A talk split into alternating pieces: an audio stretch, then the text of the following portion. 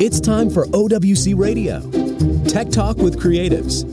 Conversations with host Serena Catania. This is Serena Catania with OWC Radio. I spoke to you guys a moment ago about Neil Barham of Filmic Pro and how accomplished he is and how much I love all of those apps. And now we are lucky enough to have him on the phone with me. So, Neil, how are you today? I'm doing great. Thank you so much for having me. Before we get too far down the line, I do want to thank OWC for sponsoring the podcast. Without them, I wouldn't be able to be talking to you today. So, thank you, Larry and team over there at OWC. We're really grateful to you. And um, Neil, I watched you um, on stage at the Worldwide Developer Conference and we we won't talk too much about it because I noticed the new version isn't up yet.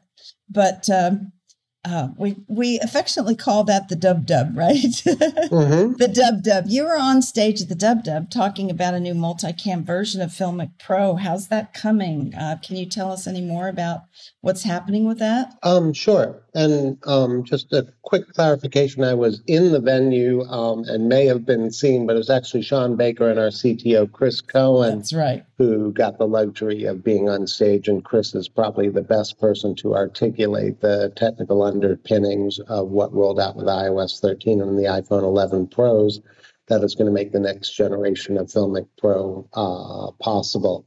So, um, multicam is, I think, a revolutionary capability.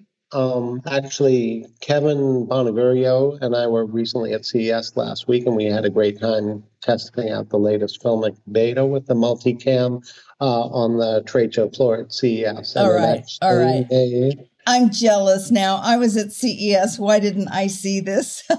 and it was fantastic because it actually made a richer um, presentation and interaction as we would wander from you know, one booth to the next. Actually, we shot an interesting clip at the Sony booth where they unveiled, uh, I'm presuming it's an electric car, which I had seen on, you know, maybe like TechCrunch or Mashable or something. Mm-hmm. Um, I was like, hmm, it's kind of hideous. But then when I saw it up close and personal, I was like, that's amazing. And so Kevin and I had this great interaction where he's filming me with a rear camera and he's on the front facing camera and the Sony car is like right over my shoulder. I'm talking about it.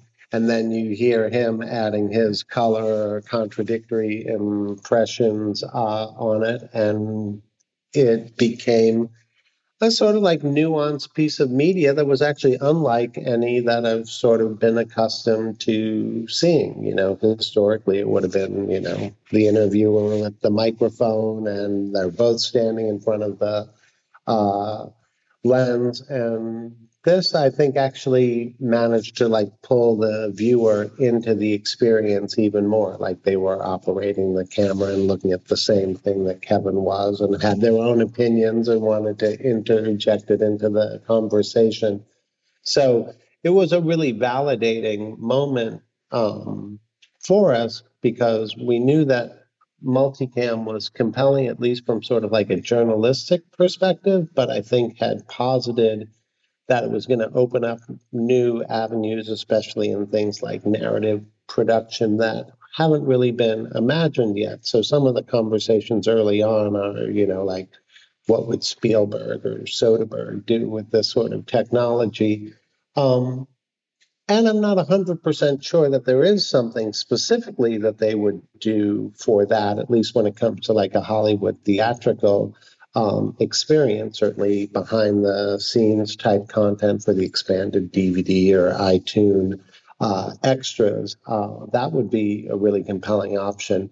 But this definitely proved that for like 15 to 25 year olds, they're going to take this technology in new directions that I can possibly imagine um, and so I think the media landscape five years from now is going to be really interesting, and how much multicams had an impact on that will also be a fascinating thing to watch. It's it's it is fascinating. I mean, when I shoot recently, I've been using two iPhones, the A cam and the B cam, which is the more traditional way of doing it, right? So uh, but now it seems like uh, you could get quite a few angles using two different iPhones plus the multicam. Right. That would be awesome. So, can you explain kind of the way it works? So, you're shooting one angle would be I call the selfie angle. Mm-hmm. And then can you pick any of the three cameras that are on the back? Uh, yep. With Okay. Implementation of it, you can. And actually, there's an important thing for your listeners to make sure that they grasp, and that is that different camera angles are one thing, and then different field of view is another thing. So you're absolutely correct in using the selfie in any of the three rears. You're going to get two very distinct camera angles. But if you're choosing a multicam experience from the rear lens array, you're actually ultimately going to have the same camera angle. It's where your singular device is, and then you're going to have two out of three available field of view. So whether it's super wide, wide, or telephoto lens. I guess we're on an audio call because I'm using my hands here to try to. I know, me too.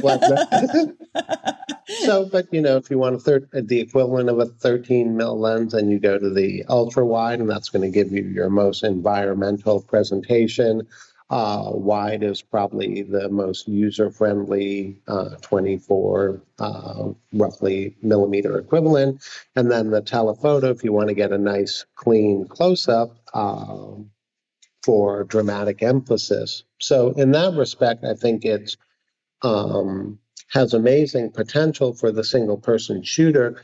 But I also think that some people immediately equate that to that you can have three different camera angles. And so ultimately, you would need to have two devices. And then you could, of course, run two multicam uh, lens selectors on both. And then in the edit room, you have four different options from uh, a single live take. So I think that's incredibly compelling. And it's either twice the coverage or half the time. Um, it's definitely going to just like speed up productions and give people uh, options in the edit room and also potentially like a fail safe device. You know, if you're filming with a telly and either the wide or the super telly, and your talent basically maybe moves their head too much and ultimately cuts off a little of the headroom that you intended in the shot, then you can immediately just go to your wide uh, angle and you don't have to bang your head against the wall and be like, do we have time in the production for a reshoot? Can we even get back into the location? So I think there's going to be um, untold ways that's going to benefit small and upcoming productions. I'm really excited about it. Uh, it's it's amazing. How on earth did you come up with this idea? well, I, I wouldn't say, say that we specifically came up with the multicam technology in and of itself. And actually, I don't even think we can give Apple credit for it because I think there are some Android handset manufacturers that uh, brought it out first. But I think in a similar way that the iPod probably perfected the MP3 performance uh, and brought it to the masses, that that's very much what Apple is going to bring to the multicam experience. So I'm not sure what I'm allowed to say here due to confidentiality uh, agreements, but we were basically invited to take a look at the new technology, as were some other companies, and we brought our ideas to bear, and they were met favorably. And uh, since then, it's been off to the races. Well, I can see why it was met favorably. Everybody's really looking forward to it. I'm assuming, tell me if I'm wrong, that since you were demoing it for yourself and using it at CES, that it, it's not going to be a long time before we can actually have it. I keep checking.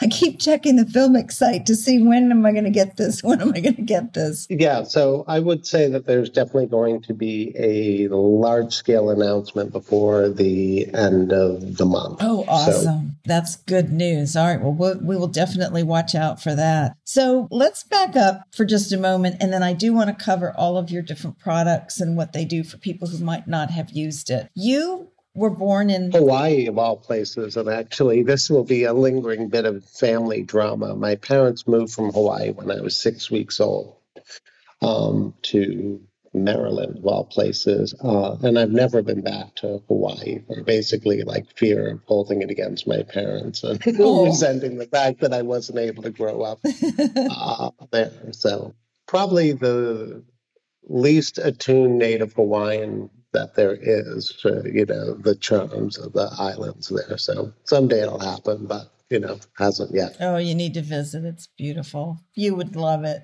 I know you would love it. okay, I'm going to get in trouble here. So you went to school though. You went to college in Vancouver, right? Tell me about growing up.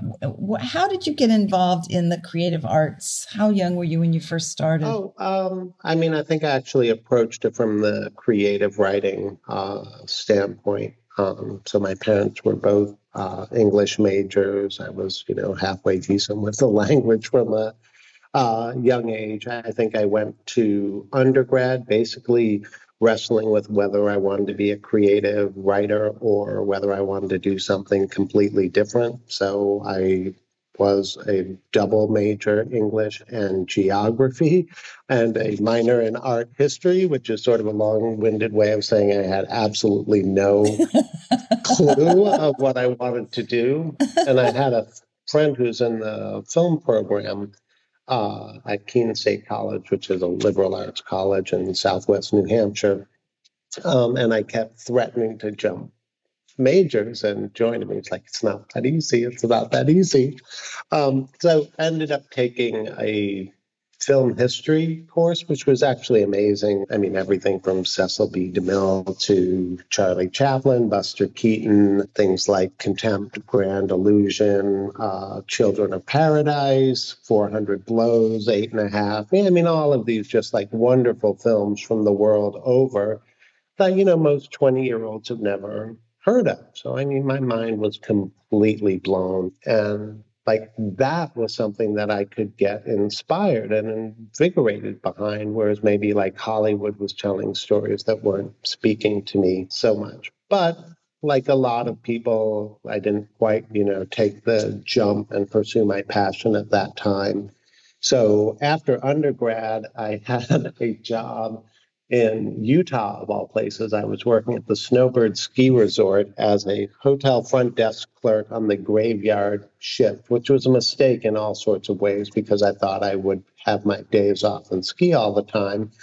But when you stay up all night till six or seven in the morning, the last thing you want to do is grab your skis, go up the gondola, and you know try to make it down a black diamond mogul field, which is, you know, hard to do even in your best well rested days. So a lot of the time, I mean, we get people checking in at midnight or one in the morning, two in the morning, and then people checking out at 4:30 or 5. But there was definitely a gap from two to five in the morning where not a lot happens. I watched one mostly horrible movie after another and kept saying, God, I could do better than this. I can do better than this. Um, and so ultimately ended up going to film school in Vancouver, the Vancouver Film School, expedited one year program. Um, you know, we've chatted in the past uh, about, you know, should somebody go to film school? Should somebody not go to film school? And I think it's an interesting aside to make that there's no right or wrong answer to that. There are certainly mm-hmm. circumstances, money that play a part, and there's definitely the opportunity to make your own film now in a way that was much harder to do then. So whether you're going to go to film school or not, you should definitely make a handful of short iPhone related projects beforehand. I'll see how much you like and see uh, if you have the aptitude for it. But there's a ton to learn to be versed in the language of cinema. And it ultimately doesn't matter where you learn those lessons, but there's a huge value to knowing what they are. So, what's the psychological impact of pulling back on a person versus the psychological impact of pushing in on a person? Same single shot, and you're just changing the direction of the camera and potentially the speed that would you're moving that. But the actual effect that you're having on your audience psychologically is profound. Absolutely. I happen to learn that in film school. You know, somebody who's 15 years of age now and just trying that out with Filmic Pro and iMovie or LumaFusion, you know, they might just learn that lesson by experimentation and doing. Like, oh, wait, this isn't the effect that I want to have. I'm going to go reshoot that and do it again. Ever since I started using this app, that your tutorials and actually using the app itself is like going to film school. When I teach young kids or people who are using it for the first time how to use it. Going through all the steps you go through to set up your shots is like a little mini class in filmmaking. It's it's just a wonderful, wonderful app. Um, so talk to to me for a moment. Um, well, I guess we, we should do the, the Filmic 101 for people who haven't used it. Can you explain what it is and what it does and, and why you started it? Sure. The ambition for Filmic Pro is to basically take the broadcast level control and functionality that you would expect on a ten to fifty thousand dollar camera and reduce it to roughly a fifteen dollar iPhone and Android application. So if you're accustomed to, you know, it started out with frame rate control. And when we first launched Filmic Pro, the native app just shot 30 frames a second, bring in 24 frames a second for the cinematic motion was vitally important. Offering separate control for focus and exposure. Another thing that the native app at the time didn't do was Filmic Pro's second primary or initial calling card. Subsequently, the native app's gotten extraordinarily better over the years, but you know, there's so many other things that we've been excited to uh, layer into the app since then. Much higher data rates. So if you're going to project onto a big screen or color grade in DaVinci Resolve, then we give you data rich footage that's going to hold up to that and let you express yourself artistically however you want to, which is really the mission statement for the company. We want to enable artistic creativity wherever it happens in any way uh, that we can. Um, it often sort of manifests itself in a sort of line about, you know, we're all about democratization of media, and a lot of companies say something similar. Um, which is good because I mean I think that that's actually powerful and profound and the 20th century was probably typified by media that was controlled by a handful of gatekeepers. You know, if the seven studios didn't want your film going onto a theatrical screen, then you were done for. Yeah. And you weren't going to make your money back, and nobody would know who you were. And whatever your passion project was that you'd spent two years willing into existence would wither on the vine and uh, people would you know have real psychological issues with that and potentially give up their dreams or ambitions of being a filmmaker. And financial concerns financial concerns too because a lot of people and i've been guilty of this you put everything you have into these movies and if you can't sell it you're in trouble. You have created a world where people can use the equipment that is now available to them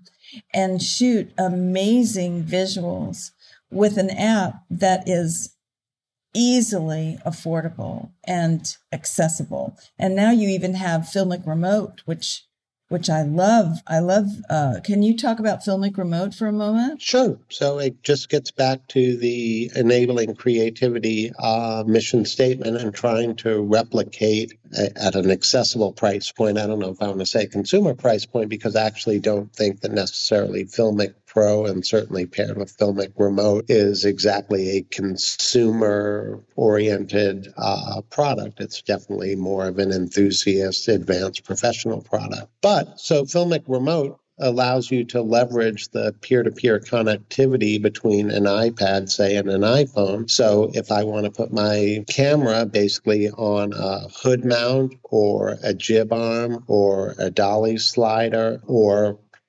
potentially I have it on one of the innumerable affordable gimbals. Um, but I have my camera operator chasing my actor through, I mean, anything field, forest, cemetery, or something where the camera operator is not going to be able to control the camera interface because they're dodging objects and trying to keep up with the main actor. Then you can have an assistant uh, operator um, handling focus and exposure on the iPad. So that was the simplest or initial implementation of that. And then we expanded it to also take the place of, I guess, sort of like Video Village. So Mm-hmm. If you need to see your waveform monitors or your histograms, then you can huddle around that. Or if the director just needs to see how the scene is playing out but can't quite get close enough to the action, then they can watch it in a full screen preview on Filmic Remote. So we think it's fantastic and um, just opens up more avenues for people to realize their vision. It is fantastic. It really is. So, talk to me about CineKit. Sure. So, yeah, I, it's actually funny that you say that because officially it's called the Cinematographer Kit, but we're certainly planning to uh, truncate it and uh, make it a little bit more. Sorry, I was calling it CineKit. in a handful of months, uh, hopefully everybody will be calling it the CineKit. Oh, cool. Chris, our CTO, she's a fascinating brain. I don't know how else to uh, put it, but he had basically been remapping the gamma splines of uh, iPhone footage and then came to us and said that he thought that he had a way to deliver logarithmic footage on an iPhone.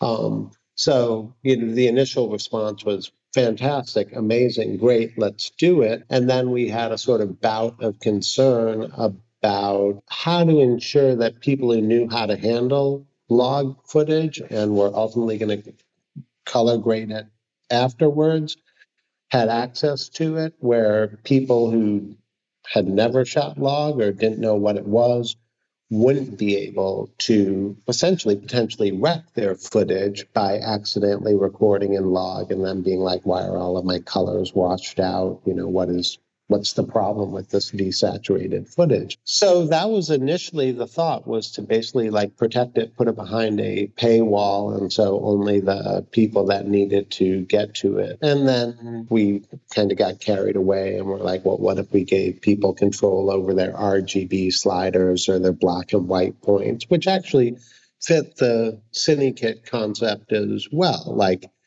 if you don't know what a black and white point is or why you want to adjust it, then you probably shouldn't adjust it because you might do something to your footage that you don't want to do. Yeah, like whoops.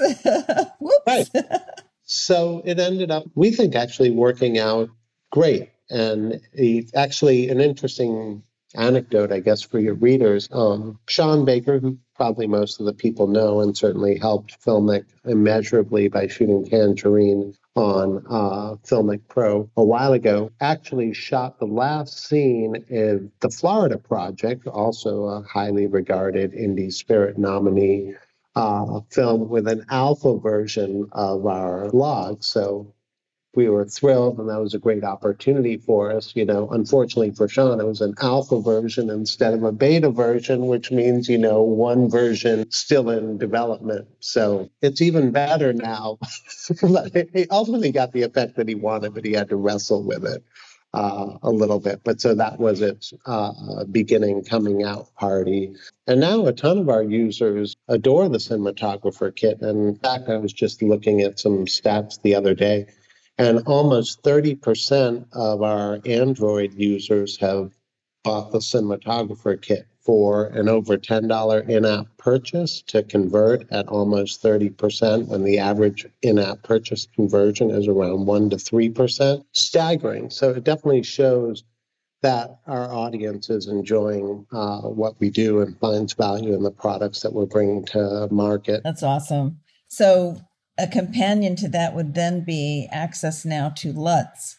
How's that working? Yeah, so actually, right now we essentially have a D-Log LUT, which accelerates your um, color grading and taking the log footage back to Rec 709 container 8 bit into 10 bit back to an 8 bit. So it's an essential step, but it's not necessarily like a creative one. I think in Filmic Pro version 7, you're going to see um, an expansion in our level of LUT support. I always get myself in trouble when I talk about this stuff publicly before it's in the market. I don't want to get you in trouble. I think there's going to be a lot more attention paid to the artistic finishing steps of the process in filming, not just in our uh, version 7 uh, update, but I think throughout the year following. So we're exceedingly excited about that. So we're just scratching the surface of what we're going to do with LUTs. And it's also important to point out that LUTs are one way to color grade your footage, but certainly not the only way. And people who shoot in log or shoot in the less aggressive flat uh, color profile can do spectacular things in color grading software without ever leveraging a lookup table. So either way you want to do it, we're we're there for you. Yeah, I think um, it, the LUT or not to LUT argument is ongoing amongst the creatives, and it really is a very personal decision. It's a very personal decision. Sometimes you want to use them because you want to show your client what it might look like in the end. Sometimes uh, people are using it because they're in a hurry to get something done and they need to get it out, and it's for the web or something. But um, do you have any hints for filmmakers who are using all of your solutions and uh, getting ready to go into post production? Anything they need to know that could make that transition easier for them or uh, give them really better results? I mean, yeah, so I mean, that's a fascinating question. And I don't actually think it has an easy answer. Like it's almost um, akin to, you know, what should my settings be in Filmic Pro for the best results? Right. And it's like, well, that depends on what your project is, what your objectives are, what your distribution platform is going to be. I mean, and it's also interesting because we have everything from the one person band who's going to shoot, edit, go straight to uh, YouTube to, you know, I mean, I guess actually this week we were tickled pink because there's a new short film that came out called Daughter that I think was done for the Chinese New Year that was by the director of Hidden Figures and the cinematographer of Joker and shot with Filmic Pro. So, you know, what that team needs to consider before going into post production versus the person who's like, you know, I'm going to shoot my unboxing video of, you know, I don't know, the Zhiyun Smooth Q2 gimbal are going to be completely different. So it isn't right. a hard, fast rule. So to try to sum it up, ultimately, know where you're going, and that will help you choose uh, the path that you take to get there. If you have any questions, actually, one of the things that I think we're most proud of over the last handful of years is implementing a robust customer support uh, staff that is not outsourced, it's all directly in house, and we try to respond to any customer support requests within 24 hours. So if you have questions about how you want to finish your project and you don't know the answer, then just drop us a line. That's awesome. And you have amazing tutorials on your site too. So there was a really exciting announcement in December uh, regarding your contest that you ran recently, and, uh, talk to us about the Filmic Pro, the contest, and the judges. And I haven't seen all of them, but I've been watching as many as I can of the films. It's amazing what is being done with Filmic Pro and with mobile applications now. Uh, you never could have done this years ago. So I don't even know where to start with it because some of these some of these films are breathtaking. Yeah. So uh, this is our, or at least for me personally, our favorite part of the year and the one that's most rewarding. Um, it shows basically why we do what we do. And as a former filmmaker turned, God, corporate executive, like I, I end up having to live vicariously through the the beautiful artistic pieces that uh, other people make. So this was the fourth year that we've done the short film contest. I think we actually finally landed on our favorite branding of it, just a short, pithy little filmic fest. And we got over 1,500 submissions from about 85 countries around the world. Historically, we've always done it across six categories fiction, documentary, music, travel, experimental, and then have a floating sixth category. And just unbelievable. I mean, what people the scope of their imagination so far beyond mine, the level of, you know, connection, heartfelt emotion, passion, conviction, immediately relatable. And so I'm, I was actually having an earlier discussion uh, with one of our partners on the phone, and we were kind of talking about how some of the bigger companies in the world still miss or don't recognize the value in that. Like everybody's chasing people who've already made it, and nobody's going to impugn somebody like Steven Spielberg or Oprah or Ellen. You know, I mean, they're all fantastically talented people. And, you know, they should have content out there because people respond to it favorably.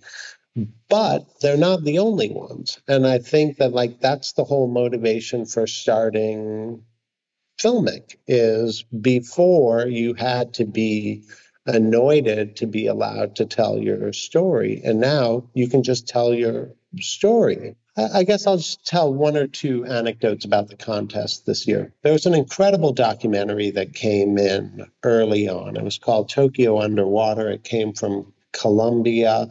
It was a, about a quadriplegic um, swimmer, paraplegic. Uh, a Paralympic swimmer. She was a Paralympic swimmer who couldn't use her legs because of a genetic disease and is losing her hands, the ability to grip with her hands too, right? Is that the one you're thinking about? Yeah, yeah, yeah. Beautiful. Yeah. And devastating. And I mean, she's, and so you take what you think is sort of going to be like a sad, tear jerking story, and then you realize that she doesn't have time for that and that she is just like a warrior. And so, I mean, I'm watching this film and just, you know, like weeping and, you know, my heart swelling. And I'm just like, oh my God, well, here's not only our documentary winner, here's our grand prize winner. Like it's over. I don't even care what else uh, comes in. And this is to take nothing away from the story because it is fantastic. We did a screening of all of the best ones in front of a live, you know, audience, and it slayed then too. Yet, in, it actually didn't even end up winning Best Documentary because something came in that was possibly even better. And I would have never dreamed it. I would have, like, I would, would have never dreamed it. Then, when that new documentary came in, it was just like, oh my God, this is potentially even better than Tokyo Underwater. So, like, okay, well, this is definitely winning the grand prize. and it won the category, and we shipped off our six category winners to our celebrity judges, which I just have to give a shout out to them because I'm so thrilled that they were a part of it. But Steven Soderbergh, Rachel Morrison, first woman ever nominated for a Cinematography uh, Academy Award. Matthew Cherry, who is a former NFL player turned aspiring filmmaker who shot his first feature film for almost no money on Filmic Pro a couple years ago. And then today, today, got nominated for an Academy Award for uh, Best Short Film. So we contributed in some small part to his journey to being an um, Academy Award nominated filmmaker. Sean Baker, who we've of course talked about a bit. Um, Jed Brophy, who maybe at least I don't know how many of the uh, U.S. audience might know him by name, but everybody ultimately will know him by sight because he's been all over the Lord of the Rings and the Hobbit uh, trilogy. And he and another actor named Mark Hadlow, who is also in the Hobbit trilogy, shot a $10,000 feature film called Blue Moon in a small town in New Zealand, and it's been cleaning up on the festival circuit. And so the director of that, who's a police officer, had basically seen enough interesting things in his life on the beat that he turned it into a screenplay. Got, I think, actually a grant from the New Zealand Police Department to help make the film for 10,000 bucks. And I'll even admit, like they invited us down to the set. And so we went for a day. Um, actually, a couple of the team members got to go for two days and sort of like, you know, hey, that's nice, best of luck, and had low expectations for it. And yet again, it's going all over the place, becoming a crowd pleasing festival favorite, winning awards. And it's like the El Mariachi story all over again. Like you have a story, you have conviction, you can do it. And so, um, like, that's the message that I sort of feel that needs to get out to anybody because you hear that, like, sure, 10 million bucks, that's not really obtainable. A hundred million bucks to do a Spider-Man sequel, you know, you're not going to get that for your first film.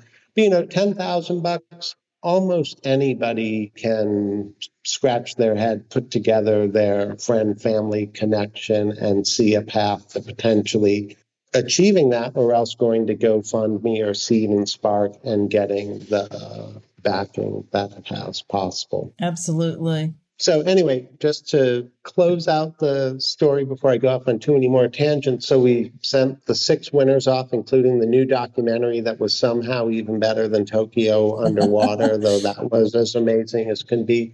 And yet a different film won the best picture for the contest. And it was equally deserving too. And it was amazing. And the i guess maraschino cherry on top is this year we rolled out a $25000 grand prize cash for the grand prize winner to make their next filmic project.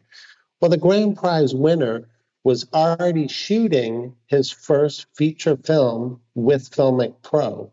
So what we had thought was going to be like a six, eight month uh, process of, well, you know, write the script, send us the script, we'll give you your first installment, you know, get some actors, get your footage in the can, and we'll send you the second installment. And the guy's like, no, no, you don't understand. I'm already on set, shooting right now, and I could use that money right now. oh, wow. So you sent him the money? Yeah. That's great. But the the first installment, the second one comes when we see the dailies. Is that right? No, I think I actually have that off. So he's getting two installments, and then when uh, the dailies are done, then he gets the post production budget. But amazing. So that's incredible. And for us, that validates exactly the story that we want to tell. And one other interesting example of that is a filmmaker named Sven Driesbach won the second filmic short film contest and then this past year, I saw this amazing video that was produced by Apple called The Wreath. And who's the director? But Sven Driesbach. So Apple ends up sending him halfway around the world uh, to go make an underwater story about biologists who are documenting whale sharks um, and other aquatic life. And he did it in at least part because of the visibility that he got from winning our contest. So, like, that's fantastic. We would ultimately like to open up those doors of opportunity to scores of filmic users and not just the people who win the grand prize. So, this is all amazing stuff. Just amazing. Isn't it wonderful to be able to take something that you love so much and give it to so many other people and then watch it flourish? It's it's just got to be wonderful. Yeah, I will admit I occasionally lose sight of that a little bit as companies get bigger and bring on more people. The pressure and the stakes get larger to the ability to run an organization as it gets a little bit larger also gets more challenging. The pressure to potentially raise money to compete with other people um, kind of intrudes itself in an almost unwelcome uh, way. You know, filmic really doesn't have any interest in like basically making wealthy guys wealthier. You know, I mean, we care about opening up doors to opportunities for people who might not have it. So if we could find people who are specifically interested in empowering that vision, then that would be great. But definitely don't want to, you know, get roped into somebody who's like, okay, I gave you X, now you have to sell the company in three years so I can get 10X. So that's not why we do it. But you know, other people don't make that same uh, decision necessarily, and then we suddenly find ourselves competing with people who have a lot more money, and then that introduces all sorts of, you know, internal hand wringing. And so, I mean, actually, that just brings it full, full circle back to the contest. That's why it is so welcome for us. It's sort of like the North Star. Yeah. Like it always lets us realign our priorities to exactly where they're supposed to be and like, oh, yeah, this is why we do it. This is why. So that guy can tell the story about that wonderful swimmer and her courage and her conviction. And like, you can't watch it and not be moved or affected. And I mean, I would take the emotional import of that and put it up against the last 10 superhero movies combined. Absolutely. Production budget of over a billion dollars. And I still think this little five minute movie said more. Because it goes to people's hearts. And I can tell you, anytime you get mired in the business side, which you have to do running a business, but if you get mired in that, you just remember that there is a huge army of people out there, creative people who are using what you have given us to reach people's hearts. And that's what it's all about. That's what it's all about. And we're grateful. well, thank you so much. I really appreciate it, and everybody on the team does. We take an enormous amount of pride and satisfaction in reaching those people and just to see where all of the stories come from. Yeah. So so phenomenal. Well, I know that you have a lot to do. I can't tell you how much I appreciate you taking the time to talk to us, and we're going to share this with everyone out there. Uh, where do you want people to go to learn more about Filmic Pro? Yeah, so certainly our website, www.filmicpro.com, is the starting place for any of that. Social media channels are certainly a great way to keep up on everything. We have a YouTube and Vimeo channel, but you can actually reach most of the important content through the website or um, either of those avenues to get both the tutorials, which I think is a fantastic way to ensure that you get the richest experience possible out of the applications, but also then getting to see some of the best content that's been made with it, which I guarantee will inspire anybody to begin their own journey. That is awesome. Well, you have a wonderful evening. Thank you for doing this. And everybody listening, remember what I always tell you get up off your chair and go do something wonderful today. And thank you to OWC for sponsoring our podcast. We really appreciate it. And Neil, we really appreciate you and the whole team at Filmic Pro. Take care. You too, Serena. Thank you so much for having me.